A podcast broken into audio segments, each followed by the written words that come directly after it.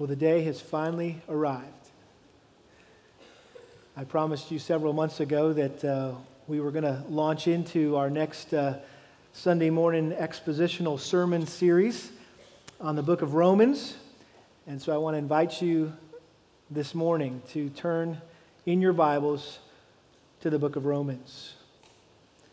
And uh, while you're turning there, uh, if you missed one of those little half sheets, the roadmap uh, for Romans, you can sneak back to the back table right now. This might be a good time to discreetly get back there and get one of these little half sheets. It says the Romans Road or a roadmap for Romans. It would be good for you to have one of these um, so that uh, I don't lose you um, in, uh, in our study here uh, this morning. I want to begin our study by reading what is considered the introduction to this letter that Paul wrote to the Roman Christians. And it's verses 1 through 17. And while we won't be uh, able to look at much of what's here uh, this morning, uh, I want to set this uh, introduction clearly uh, in our minds as this really uh, begins to unfold the, the, the richness um, and the, the purpose uh, of this, of this letter. Romans chapter 1, verse 1. Paul, a bondservant of Christ Jesus, called as an apostle, set apart for the gospel of God, which he promised beforehand through his prophets in the Holy Scriptures concerning his son, who was born of a descendant of David according to the flesh who was declared the Son of God with power by the resurrection from the dead, according to the Spirit of holiness, Jesus Christ our Lord, through whom we've received grace and apostleship to bring about the obedience of faith among all the Gentiles for his name's sake, among whom you also are the called of Jesus Christ, to all who are beloved of God in Rome, called as saints, grace to you and peace from God our Father and the Lord Jesus Christ. First, I thank my God through Jesus Christ for you all because your faith is being proclaimed throughout the whole world. For God, whom I serve in my spirit in the preaching of the gospel of his Son, is my witness as to how unceasingly I make mention of you always in my prayers, making requests, if perhaps now at last, by the will of God, I may succeed in coming to you. For I long to see you so that I may impart some spiritual gift to you, that you may be established. That is, that I may be encouraged together with you while among you, each of us by the other's faith, both yours and mine. I do not want you to be unaware, brethren, that often I have planned to come to you and have been prevented so far, so that I may obtain some fruit among you also, even as among the rest of the Gentiles. I am under obligation both to Greeks and to barbarians, both to the wise and to the foolish. So, for my part, I am eager to preach the gospel to you also who are in Rome. And here is the theme text, verses 16 and 17. For I am not ashamed of the gospel for it is the power of God for salvation to everyone who believes, to the Jew first, and also to the Greek. For in it, the righteousness of God is revealed from faith to faith, as it is written, But the righteous man shall live by faith. Father, just the sound of this text to our ears signifies that we are standing on holy ground. There's something uniquely powerful, something uniquely precious whenever we focus on the gospel. And so, Father, as we launch into this study of this magnificent book that you preserve for us here in the scriptures.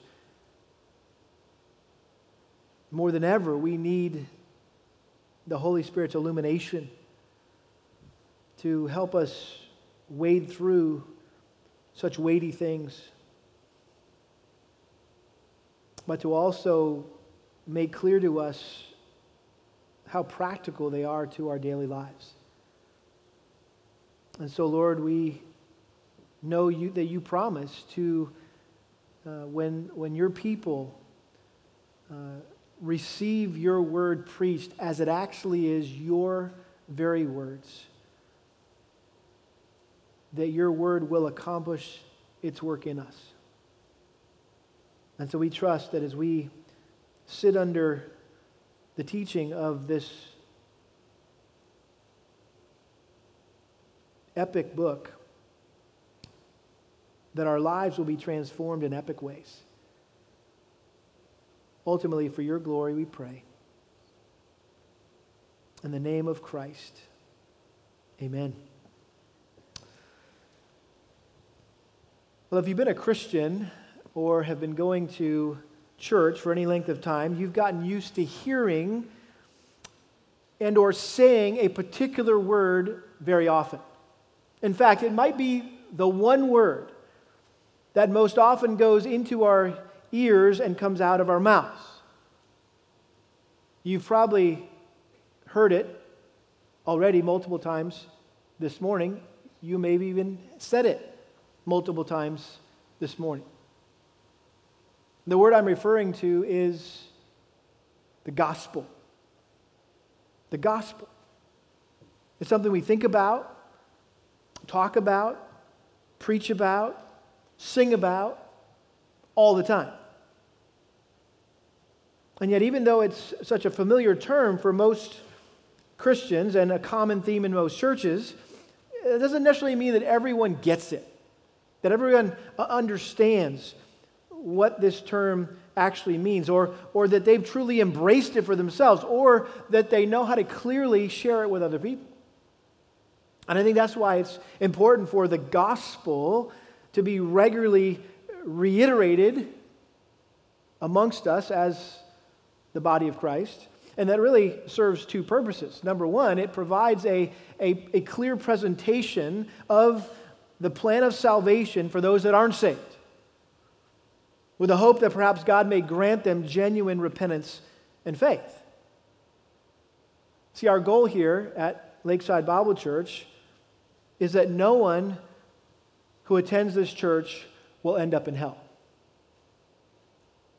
That's our goal.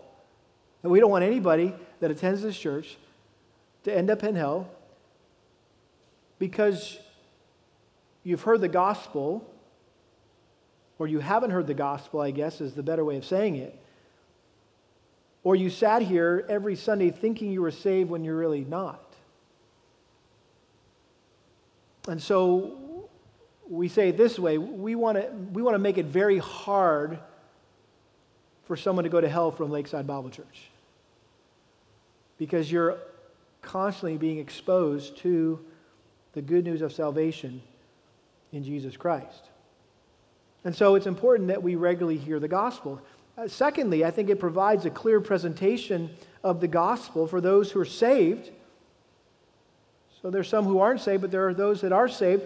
And the hope there is that they will faithfully share the message of salvation with others.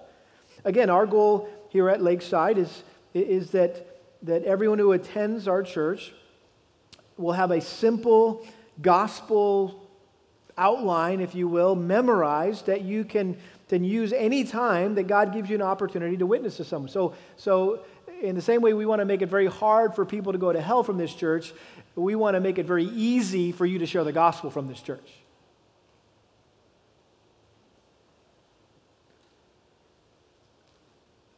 Having said that, I think there's another much less obvious reason why we need to be regularly reminded of the gospel especially those of us who grew up or, or spent any time in a church where the gospel was preached every Sunday. And those of you that went to a church like that, you know what I'm talking about. That um, it's possible to become so familiar with something that we take it for granted. And it becomes like what we refer to as white noise. That there's that background noise, like the air conditioner right now that you probably weren't even thinking about unless you were too cold, right? But it's just there and we're hearing it, but we're really not hearing it. It's just kind of there. And I think when the gospel is explained in a class or preached during a sermon, we might even have a tendency to tune it out. Because, oh, yeah, I already know that. Um, and we don't think we necessarily need to hear it again. And so we just assume that the gospel is for unbelievers, not believers. In fact, one of the reasons why you may come to this church is because we don't re-preach the gospel every Sunday like a lot of churches. When the main point of every sermon every week is simply get saved, it's hard for a Christian to grow and mature in their faith. When it's all evangelism and there's no equipping. Even so, when a church like ours is, is committed to not only evangelize the lost, but also to equip the saints by preaching and teaching the whole counsel of God, the gospel oftentimes gets left in the dust. We move on from it to consider what, what we think are deeper, meatier truths. But what we need to realize is that there is no weightier truth than the gospel. There's nothing more compelling to our lives as Christians than the gospel. And while we may not repreach the gospel in our church every week, we do need to repreach the gospel to ourselves every day. You may be familiar with that phrase, preaching the gospel to yourself. Over the past decade or so, there's been a, a growing number of books and, and blogs written about the role that the gospel plays uh, uh in a daily, on a daily basis in the lives of, of, of a Christian. And You've got books like The Discipline of Grace by Jerry Bridges, Holiness by Grace by Bryan Chapell, The Cross Centered Life by C.J. Mahaney, Because He Loves Me by Elyse Fitzpatrick, How People Change by Timothy Lane and Paul Tripp, and then Christless Christianity by Michael Horton. These are just some of the books that I'm familiar with. And to my knowledge, there's no one that has written more on this subject of preaching the gospel to yourself than Jerry Bridges.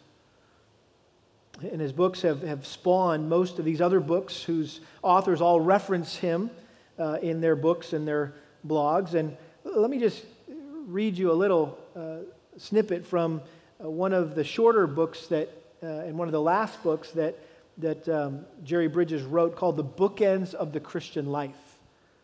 It's a great little resource. I'd encourage you to get it if you uh, don't have it. The Bookends of the Christian Life, a short little book, and it was very, very helpful. He says this For many of us, our initial encounter with the gospel when we first trusted Christ occurred many years ago and is now a distant memory. The Christian life may now be more of a duty than a joyous response to the gospel. That's why we need to intentionally bathe our minds and hearts in the gospel every day. We need the gospel not only as a door into an initial saving relationship with Christ, but also to keep our daily lives from becoming a performance treadmill. End quote. Bridges' point is, is this that after, after coming to know Christ, too many Christians move on from the gospel of God's grace and they begin to relate to God on the basis of what they do rather than what Christ has done for us in Christ. It's all about having your quiet time, it's all about coming to church, it's all about sharing the gospel. And on good days, when we successfully fulfill all of our duties, we feel good about our relationship with God, like we've earned His favor that He's delighted with us. But on the bad days, when we miss our quiet time, we sleep in, or we miss church, or miss an opportunity to witness, we oftentimes are overwhelmed with guilt and we feel like God's disappointed with us.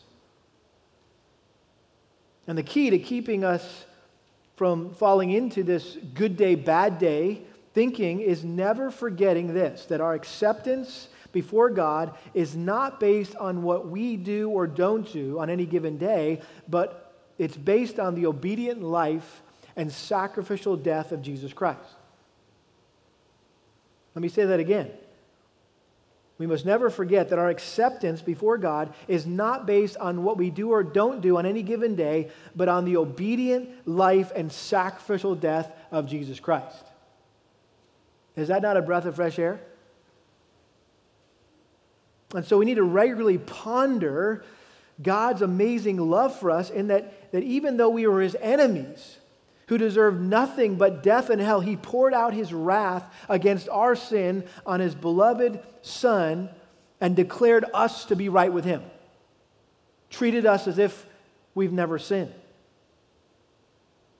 And we need to live in, in light of the fact that because Christ died for our sins, we will never, ever have to experience God's wrath against our sin. And nothing we do or don't do can ever change our position in Christ or make God love us any more or any less. We need to remember that all of our sins, past, present, future, were forgiven at the cross, and there is now no what? Condemnation for those of us who are in Christ, and nothing can ever separate us from what? The love of God in Christ. Beloved, that's the good news of the gospel. And the gospel is God's provision for our sin, not only the day we got saved, but every day of our Christian lives. Do you still sin? I still sin. You know what that means? You still need the gospel. It's God's provision for our sin. The gospel is something that we need from the time that we come to Christ until the time he comes back for us or takes us home to be with him in heaven. And I say all that because I think too many of us as Christians suffer from what you could call gospel amnesia. Do you suffer from gospel amnesia?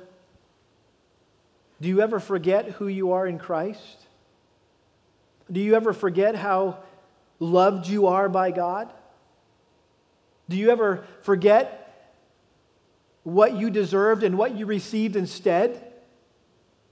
Do you ever forget that you were a spiritual orphan who's been adopted out of the squalor of your sin by a gracious Heavenly Father and given an inheritance as a child of God?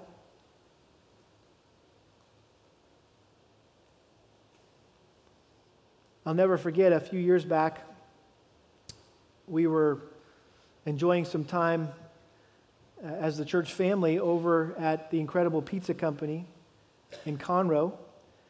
And uh, we were all milling around in that place, and everybody's running around. The kids are having a good time, and, and we're just talking as adults. And I was talking to uh, uh, another guy who he and his wife had adopted this little girl from China out of one of the orphanages in, in, in China. And she's just a, a precious uh, little girl. And, and uh, you know, to know her story about where she had come from and what her life would have been if she had never been adopted by this mom and dad. And as I was talking to her adopted father, uh, I, I, I, looked over and there was this little girl, and she had a big piece of cherry pie and ice cream on her plate.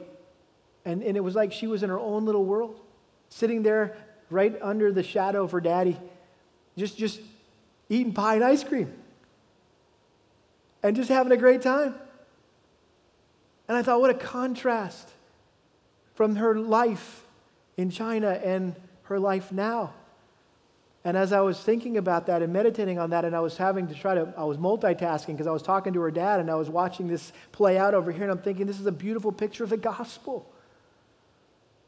That's, that's us that little girl adopted, right, from uh, China, and, and here we are at Incredible Pizza Company, the Incredible Pizza Company.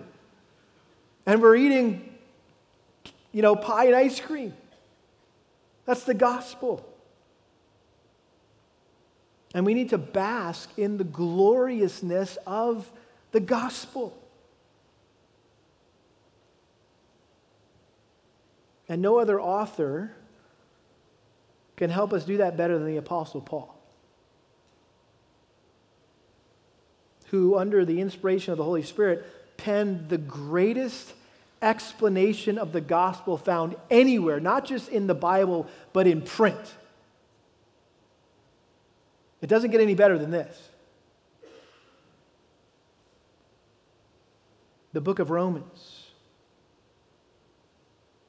Without question, Paul's magnum opus, which in Latin means what? Great work. We, we understand a, a person's magnum opus is their, their crowning achievement that towers above all the rest of their work because of its outstanding creativity and profundity, and it's usually their most well known work. It's often referred to as a masterpiece. We all know Handel's Messiah, Beethoven's Fifth Symphony, Dickens' Tale of Two Cities, Hugo's Les Miserables, Austen's Pride and Prejudice, Shakespeare's Hamlet, Melville's Moby Dick, Michelangelo's Sistine Chapel, Da Vinci's Mona Lisa, Lucas's Star Wars, Spielberg's Indiana Jones, Dr. Seuss's The Cat in the Hat. And we all know about Paul's epistle to the Romans, which no one in their lifetime could ever fully mine its depths or scale its heights. This is the, the Mariana Trench of the Bible the deepest part of the ocean. This is the Mount Everest of Scripture, the, the highest point in Scripture. And I think it's, it's safe to say that no other book of the Bible has had a more profound impact on the history and the theology of Christianity than Paul's letter to the Romans. In his classic commentary written back in the 1800s, the, the noted Swiss theologian named Frederick Godet called Romans, quote, the cathedral of the Christian faith. The cathedral of the Christian faith. In our modern times, the British preacher John Stott likened Romans to a, kind of Christian manifesto. Or, as another man put it, a, the, the Christian constitution, the constitution of Christianity like the Constitution of the United States of America. And so it's not surprising that, that, that God has used the book of Romans to, to save more lives and sparked more revivals than any other book in the Bible. And if you study church history, countless Christians throughout the centuries have, have testified that how studying Romans led to their conversion. For example, back in 8386, a long time ago, church was just getting going at that point. There was a teacher of literature and rhetoric in Milan, Italy, who had been uh, living a sexually immoral lifestyle from his youth. And he came under deep conviction regarding his, his sin as a result of, of, of the biblical preaching of a godly pastor and uh, along with the faithful prayers of a godly mother. And he found himself in a, in a friend's garden, sitting there weeping over his bondage to lust, when he heard a child singing, Tolle lege, tolle lege, which in Latin means take up and read. And so there lay an open scroll of the book of Romans beside him, and he picked it up. And the very first passage that caught his eye was Romans 13 13 which reads, Let us behave properly as in the day, not in carousing and drunkenness, not in sexual promiscuity and sensuality, not in strife and jealousy, but put on the Lord Jesus Christ and make no provision for the flesh in regards to its lusts. Can you imagine? A, a no, no better text for this man to have read. And upon reading that, he, he immediately repented of his sin and received Christ as his Lord and Savior. And he went on to become one of the great fathers of the early church. We know him today as Augustine. Over a thousand years later, in 1515, an Augustinian Roman Catholic monk was teaching through the book of Romans to his students at the University of Wittenberg, Germany. And, and this man had spent his early years in a monastery, uh, praying, fasting, whipping himself, constantly confessing his sins to the priest, but never finding rest for his tormented soul. And the more he studied the book of Romans, particularly its theme verse, verse 17 of chapter 1, the, the more he became convinced that a person is saved not by all the things he was trying to do, all the good works that he was trying to do, but solely by God's grace through faith alone.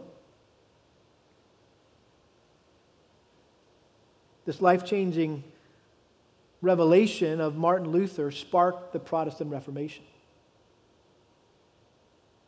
Luther said of his experience studying Romans chapter 1 verse 17 he said i felt myself to be reborn and have gone through open doors into paradise. He said this passage of paul became to me a gateway to heaven. He would later write in, in, in the preface of his commentary in the book of romans this quote this epistle is the chief part of the new testament and the very purest gospel it is, it is worthy not only that every Christian should know it word for word by heart. How's that for a challenge as we start the study? We're going to go through this word for word, verse by verse, right? But he's saying you should know, every Christian should know this word for word by heart. Like memorize the book of Romans. But occupy himself with it every day as the daily bread of the soul. In other words, you could have your quiet time in the book of Romans every day of your life, and you'd have enough food for your soul, to feed your soul. He said it can never be read or pondered too much. And the more it is dealt with, the more precious it becomes and the better it tastes.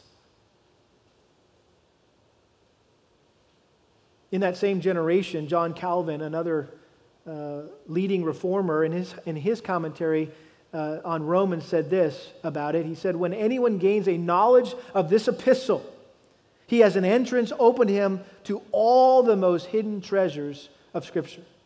In other words, the book of Romans is like a key that unlocks the mysteries of the Bible.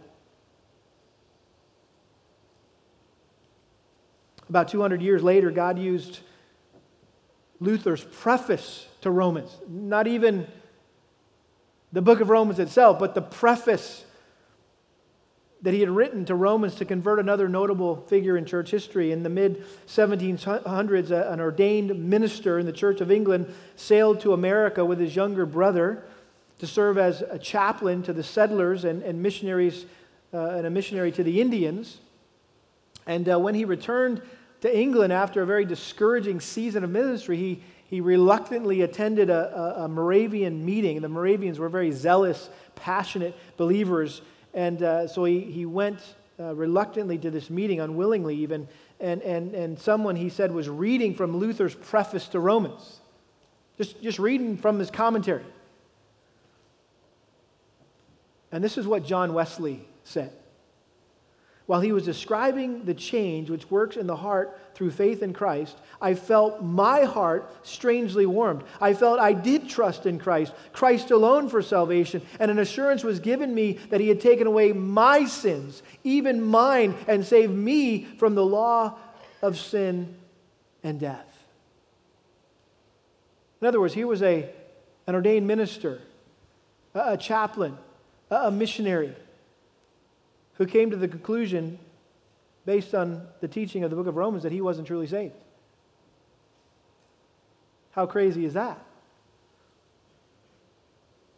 It'd be, it'd be like me studying through the book of Romans and showing up one Sunday morning and saying, hey, folks, just so you know, I finally realized I, have I've never been truly saved. Here I've been serving you and, and preaching and ministering, and, and I've been unregenerate the whole time. But now, I get it. Now, I'm convinced I'm truly saved. That would be radical. That was the testimony of John Wesley. The author of the most published book next to the Bible was inspired to write his classic analogy of the Christian life as he sat in prison for preaching the gospel. 10 years he was locked up, and during those days he meditated on the great themes of Romans. And as a result, he wrote The Pilgrim's Progress, John Bunyan, based on his musings, his reflections on Paul's letter to the Romans. And so when you consider all of these great men, all these great movements that have left their mark on church history, there's, there's no telling what might happen to you, to me, to our church as we study Romans together. F.F. F. Bruce, who's now with the Lord, he was known during his lifetime as an authority, or maybe even the authority, on the life and ministry of the Apostle Paul. In his commentary on Romans, he said this. He said, Similar things have happened, referring to these great conversion stories, these great revivals and reformations. He says similar things have happened much more frequently to very ordinary men and women as the words of this letter came home to them with power. In other words, so it's fun to consider, it's, it's interesting to consider these great, well known figures in church history that God used uh, the book of Romans to save and to spark a revival. But Bruce wants to remind us that, oh, by the way, the same kinds of things have happening, been happening a whole lot more frequently to just ordinary folks sitting in churches on any given Sunday morning who the words of this letter come home to them with power. And Bruce ended his introduction to his commentary with these words. He said, So be prepared for the consequences of reading farther. You have been warned. And I think that's good for us to consider that, that we, need to be, we need to be prepared for the consequences of reading further, of studying further. We have been warned. Warning. The gospel is powerful. It is the power of God for salvation to everyone who believes. And so I want to encourage us to, to all be praying that God would be pleased to use this study through the book of Romans to stir up a spiritual revival in your own soul in your home, and definitely in our church. And that God might use it to bring many to salvation.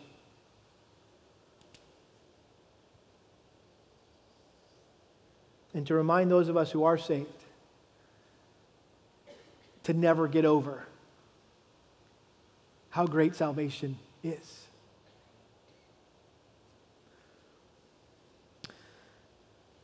Well, what I want to do with the time that we have left this morning, we have till 12:30, is that right? I just want to make sure you're awake and listening, okay? But with the time that I have remaining, I want to simply provide you with a basic overview of Romans and just kind of make some observations throughout the book. and, kind of just bring you in on some of the, the things that I observed uh, the past couple of weeks as I've been trying to get my mind around this, this, this epic book. And uh, I told the elders on Wednesday that I felt like a, a mountain climber who was just kind of still, hadn't even reached the base of Mount Everest, and I was already looking for the oxygen. but Bible study starts with just observation. That's just the first step of, of, of accurately understanding a verse or a passage or, or a book, is just to, to, to, to read it and, and to observe things. And, and, and so, what I want to do is just, I want to show you the forest, if you will, so, so we don't get lost once we start to examine the trees. And so I think the, the simplest way I can begin is, is to say this that Romans is the clearest, fullest, most systematic presentation of the gospel in all of Scripture.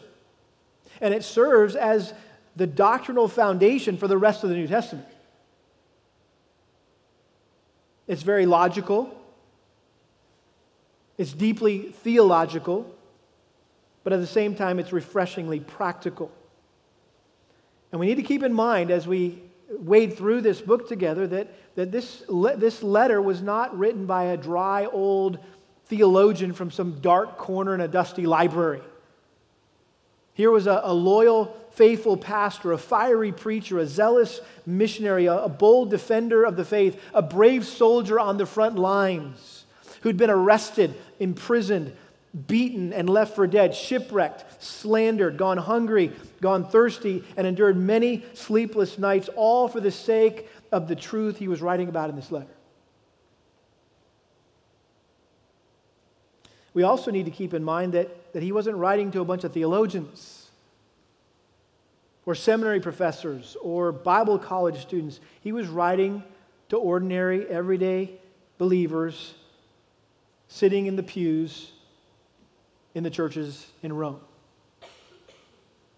Not that there was pews, but you get the point. So I can't say that Romans is way above my pay grade as I've been thinking and over the last 20 or so years, I ain't touching the book of Romans. That's way above my pay grade. I'm not about to ta- tackle that. I mean, maybe when I get to be 70, I might be close to figuring some of it out. I can't say that. It's not above my pay grade. And you can't say it's way over your head. You can't say that.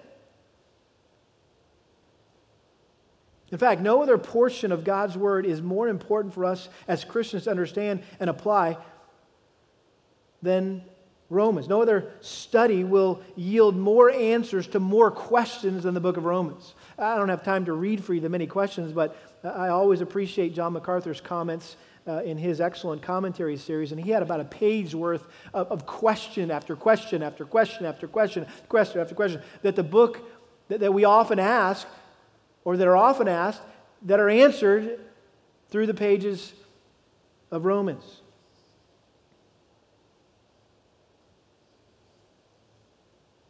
But if we're to understand this book, just even on a basic level, we, we have to know, first of all, who wrote it, who it was written to, and why it was written. And we have some help here because, like every ancient letter, the letter begins with the author's name. What's the very first word you see in your Bibles? You don't have a name there? Paul, thank you. We'll make sure you guys are tracking with me here. So we have the name Paul, which was his Roman name. He was originally named what? Saul, probably after King Saul, the first king of Israel. And Paul was born and raised in the Greek city of Tarsus. Uh, he was a Roman citizen, and yet he was a devout Jew from the tribe of Benjamin. He was trained under the famous uh, Jewish rabbi Gamaliel. He became an outstanding rabbi himself, just a brilliant guy. He was a Pharisee. Um, he was also a member of the Sanhedrin, which was the 70 member council that ruled all the, the religious political affairs of Israel. But what's most notable about Paul is that he was an outspoken leader of the anti Christian movement in Jerusalem. He hated Christians with a passion and had devoted his life to stamping out Christianity. Again, I wish we had time to read some of these accounts, but I'm assuming that you are familiar with Paul's testimony. You can look at the book of uh, Acts, Acts 7, 8, and 9, those three chapters. Uh, paint a, a, a really a, an unforgettable picture of, of the transformation uh, that, that took place in Paul's life uh, when he went from being the number one persecutor of the church to the number one preacher of the church. Romans 9, in particular, shares, uh, Luke records the testimony of his conversion, how he was traveling to the city of Damascus with, with uh, papers, uh, permission. They gave him permission to arrest Christians and bring them back to Jerusalem and to uh, uh, really execute them was his goal. And, and that's when the Lord Jesus miraculously and dramatically saved him and told him that he had been set apart to preach the gospel to the Gentiles. And um, as you know, he got radically saved and and then he immediately began to preach the gospel in Damascus, where he had gone. He was headed to arrest Christians. Now he's there wanting to meet the Christians and he's wanting to preach the gospel. And they're all going, okay, something's not right here. This smells fish, something's fishy about this. And they all kind of backed away and kept him at arm's length. They didn't, they thought this guy maybe this is a trick. And so he had a hard time breaking into the body of Christ. They weren't buying it. He was the last guy on planet Earth that anybody thought would ever get saved. And now he showed up and he's saying he's a Christian and he's preaching the gospel. And so he ended up spending three years alone in the Arabian desert, probably receiving direct revelation from the Holy Spirit at the time, God teaching him. He went, went to school, if you will, out in the desert, and it was he and the Holy Spirit. Holy Spirit was his professor. And then he was invited by Barnabas, a fellow believer, to co pastor a church in Antioch. And the church, as you know, eventually sent Paul and Barnabas out together as missionaries to preach the gospel and plant churches throughout Asia Minor and, and Macedonia and Achaia. And Paul made how many journeys? Three would be the right number. Paul made three missionary journeys, each recorded by his personal doctor uh, who traveled with him, uh, Luke, uh, who wrote the book of Acts. So they're all recorded there in the book of Acts. And as you put the, the historical data together, looking at the book of Acts, looking at Paul's other epistles, it, it becomes clear that on his third missionary journey, Paul revisited the church in Corinth uh, to take up a collection for the impoverished uh, persecuted believers in Jerusalem. And he stayed there about three months, during which time he wrote this letter to the believers in Rome with the help of a co laborer named Tertius. Look at chapter 16, verse 22. Simple observation I, Tertius, who write this letter, greet you in the Lord. And so Tertius served as Paul's amanuensis. Paul um, basically transcribed, he just transcribed the letter um, for Paul. Paul dictated the letter, if you will, and Tertius wrote it down. Stay there in chapter 16 because we also find there a woman named Phoebe who was moving to Rome from Cenchrea, which was a village on the eastern harbor of Corinth. And so she was the perfect candidate to deliver this this letter to the house churches in Rome. Chapter 16, verse 1 I commend you our sister Phoebe, who is a servant of the church which is at Cenchrea, that you receive her in the Lord in a manner worthy of the saints, and that you help her in whatever matter she may have need of you, for she herself has also been a helper of many and of myself as well. So we can assume that maybe she was the, the delivery person, the UPS, to get this letter to, to the churches there. Now, contrary to the teaching of the Roman Catholic Church, the church in Rome was not established by Peter or any other apostle for that matter, including Paul. Uh, we know that Peter was still in Jerusalem around AD 50, which was the, the time of the Jerusalem Council, recorded in Acts 15. Paul wrote this letter around AD 57. It's hard to imagine that Paul would write a letter to the churches in Rome and not address or mention Peter if he was the apostle in residence there? The point is, he wasn't. The church in Rome was, was most likely a, a lay movement started by those who returned to Rome after experiencing the miracle of Pentecost. Remember, they all came to Jerusalem. They saw the miracle. They got saved. They were baptized. And then they went back all over uh, to where they had come from. And so it may have been some of these converts from Pentecost, the day of Pentecost, went back and started a church there uh, in Rome. Uh, also, those who maybe lived in other um, uh, parts of the Roman Empire where the gospel had spread, they then migrated to Rome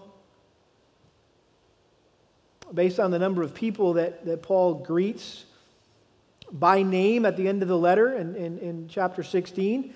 Uh, it seems some of the church members were either his converts or co laborers from other parts of the Roman Empire where Paul had ministered the gospel. And the reason why I'm referring to the church as churches, because you get the sense here in, in at the end of, or in, in chapter 16, that he's referring to multiple churches, and they were probably house churches.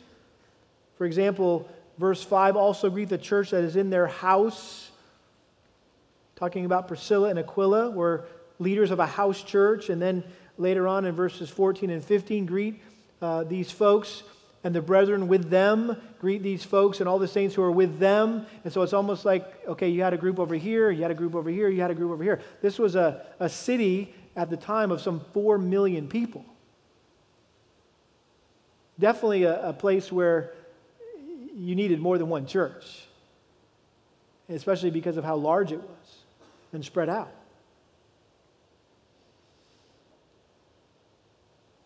And so, while based on uh, chapter 16, while, while Paul had never been to Rome, it's clear that he had a significant impact on the establishment of churches in the imperial city.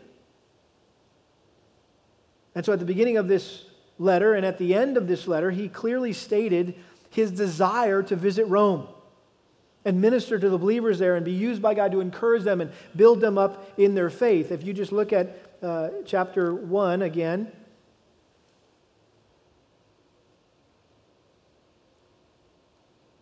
verse 10, he says, I'm praying, if perhaps now at last by the will of God I may succeed in coming to you, for I long to see you, so that I may impart some spiritual gift to you, and that you may be established. That is, that I may be encouraged together with you, while among you, each of us by the other's faith, both yours and mine. I do not want to be unaware, brethren, that often I have planned to come to you, and have been prevented so far, that I may obtain some fruit among you also, even as among the rest of the Gentiles. I'm under obligation both to Greeks and to barbarians, both to the wise and to the foolish. So for my part, I'm eager to preach the gospel to you also who are in Rome. Turn over to chapter 15. Chapter 15, verse 19. He's talking about his ministry. And he says, So that from Jerusalem and round about as far as uh, Illyricum, which is modern day Albania, I have fully preached the gospel of Christ. In other words, I, I, I went all over Asia Minor and Macedonia and Achaia, and I fully preached the gospel of Christ.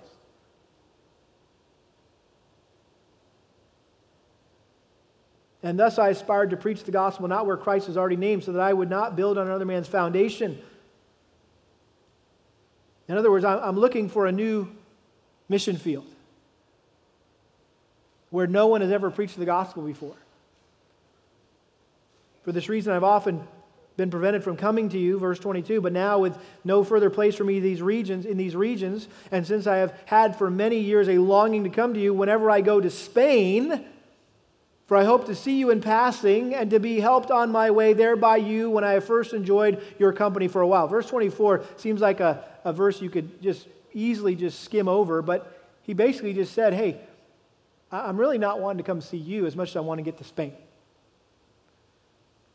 But Rome is the perfect rest stop on my way to Spain, and I'm looking forward to seeing you and spending some time with you. But now I'm going to Jerusalem serving the saints, for Macedonia and Achaia have been pleased to make a contribution to the poor among the saints in Jerusalem. Yes, they are pleased to do so, and they were indebted to them, for if the Gentiles have shared in their spiritual things, they are indebted to minister to them also in material things. Therefore, when I have finished this and have put my seal on this fruit of theirs, I will go on the way, on by way of you to Spain. So he's really not, Spain, or uh, Rome is not his goal. The end game is Spain. He says, I know that when I come to you, I will come in the fullness of the blessings of Christ. Now, notice verse 30. Now, I urge you, brethren, by our Lord Jesus Christ and by the love of the Spirit, to strive together with me in your prayers to God for me, that I may be rescued from those who are disobedient in Judea, and that my service for Jerusalem may prove acceptable to the saints, so that I may come to you in joy by the will of God and find refreshing rest in your company.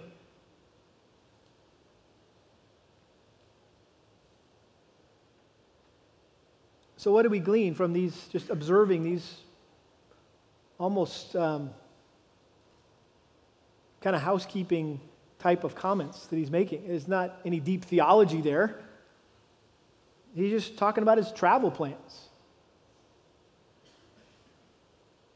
Well, what we can discern is that Paul was wrapping up his final missionary journey the task of preaching the gospel and planting churches in Asia Minor and Macedonia and Achaia was complete. Now he had his sights set on taking the gospel to the west, namely to Spain. So, after dropping off this benevolent offering to the Jerusalem saints, he planned to travel to Rome and then on to Spain. And no doubt, Paul saw the capital city of the Roman Empire, which was the largest most influential city in the world at the time, as the ideal launching point for the gospel into Spain and beyond. Much like Antioch served as the base of operation for his ministry in Asia Minor, this would be, Rome would be the new Antioch. The churches in Rome would be the new Antioch church. As the old adage says, all roads lead where? To Rome. Which made this teeming metropolis the natural hub for Paul's strategy to take the gospel to the ends of the earth. And so, having been able to, to visit Rome up until then, Paul wanted to introduce himself to the believers there, but even more importantly, give a summary of his message. In the hope, here it is, really simple, don't mean to let you down. Why did Paul write this letter? He hoped that they would partner with him in his future missionary endeavors through their prayers and material resources.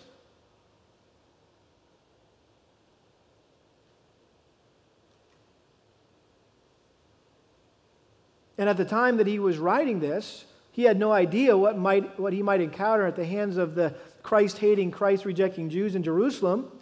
But surely he knew he could get arrested, maybe even killed. And as we know, he did get arrested and ended up making it to Rome and only to Rome, as far as Rome, not as a free man, but as a what? As a prisoner. So, I think, in light of what Paul knew could happen in Jerusalem, when he sat down to write this letter, he was writing it as if it could have been his last letter. We know it wasn't. Second Timothy had opportunity later on to write a few more letters, but in his mind, this could be it.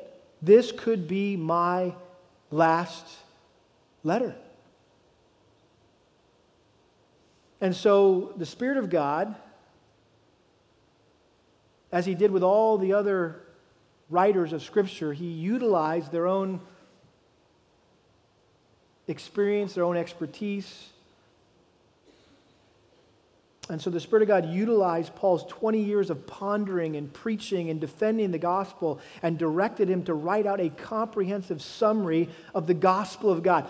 Not just for the Christians in Rome, as that's what he was thinking,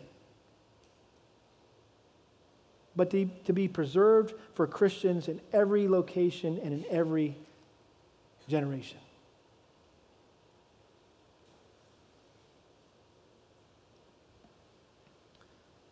Someone wrote this about Romans.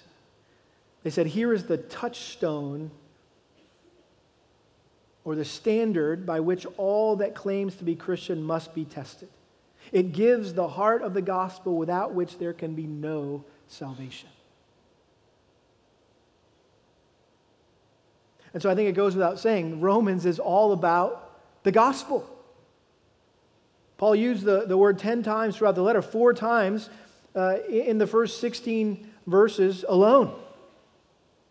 And the key verse, as I mentioned, is verse 16 For I'm not ashamed of the gospel, for it is the power of God for salvation to everyone who believes, to the Jews first and also to the Greek. For in it the righteousness of God is revealed from faith to faith, as it is written, But the righteous man shall live by faith. And you assume he's just going to begin talking about the righteousness of God.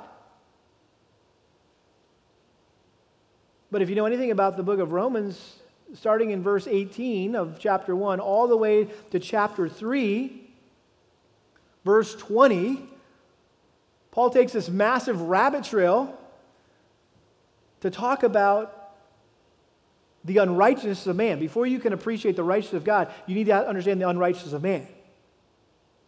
In other words, that, that God has what we lack.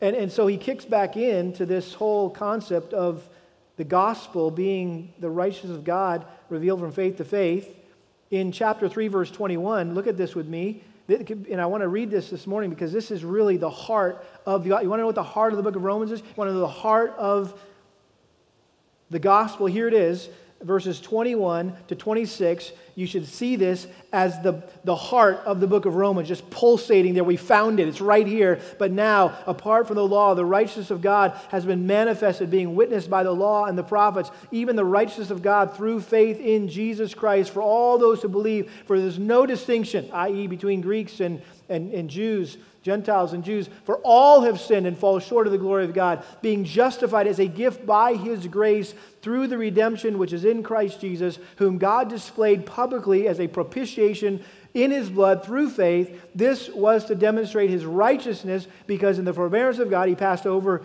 the sins previously committed. For the demonstration, I say, of his righteousness at the present time, so that he would be just and the justifier of the one who has faith in Jesus.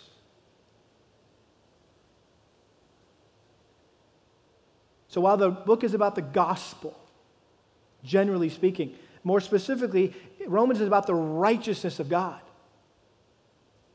that he graciously gives to every sinner who forsakes trying to get right with him. That's what it means to be righteous, right with God, who, try, who tries to get right with him by their own good works and, and instead trusts in his work that he's done through the life and death of his son Jesus Christ for their salvation, which, which ultimately, this righteousness ultimately results in them living a righteous life befitting of one who has been freely and mercifully rescued from sin, death, and hell. That's Romans 12, 1.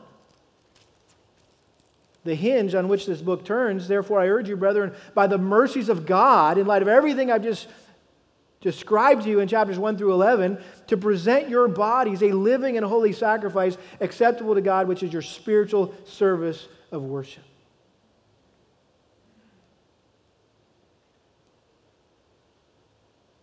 So, having said all that, that's why I chose to title this series on the book of Romans, The Glorious Gospel How a Gracious God Makes Guilty Sinners Right with Him Through Faith in Jesus. Amen?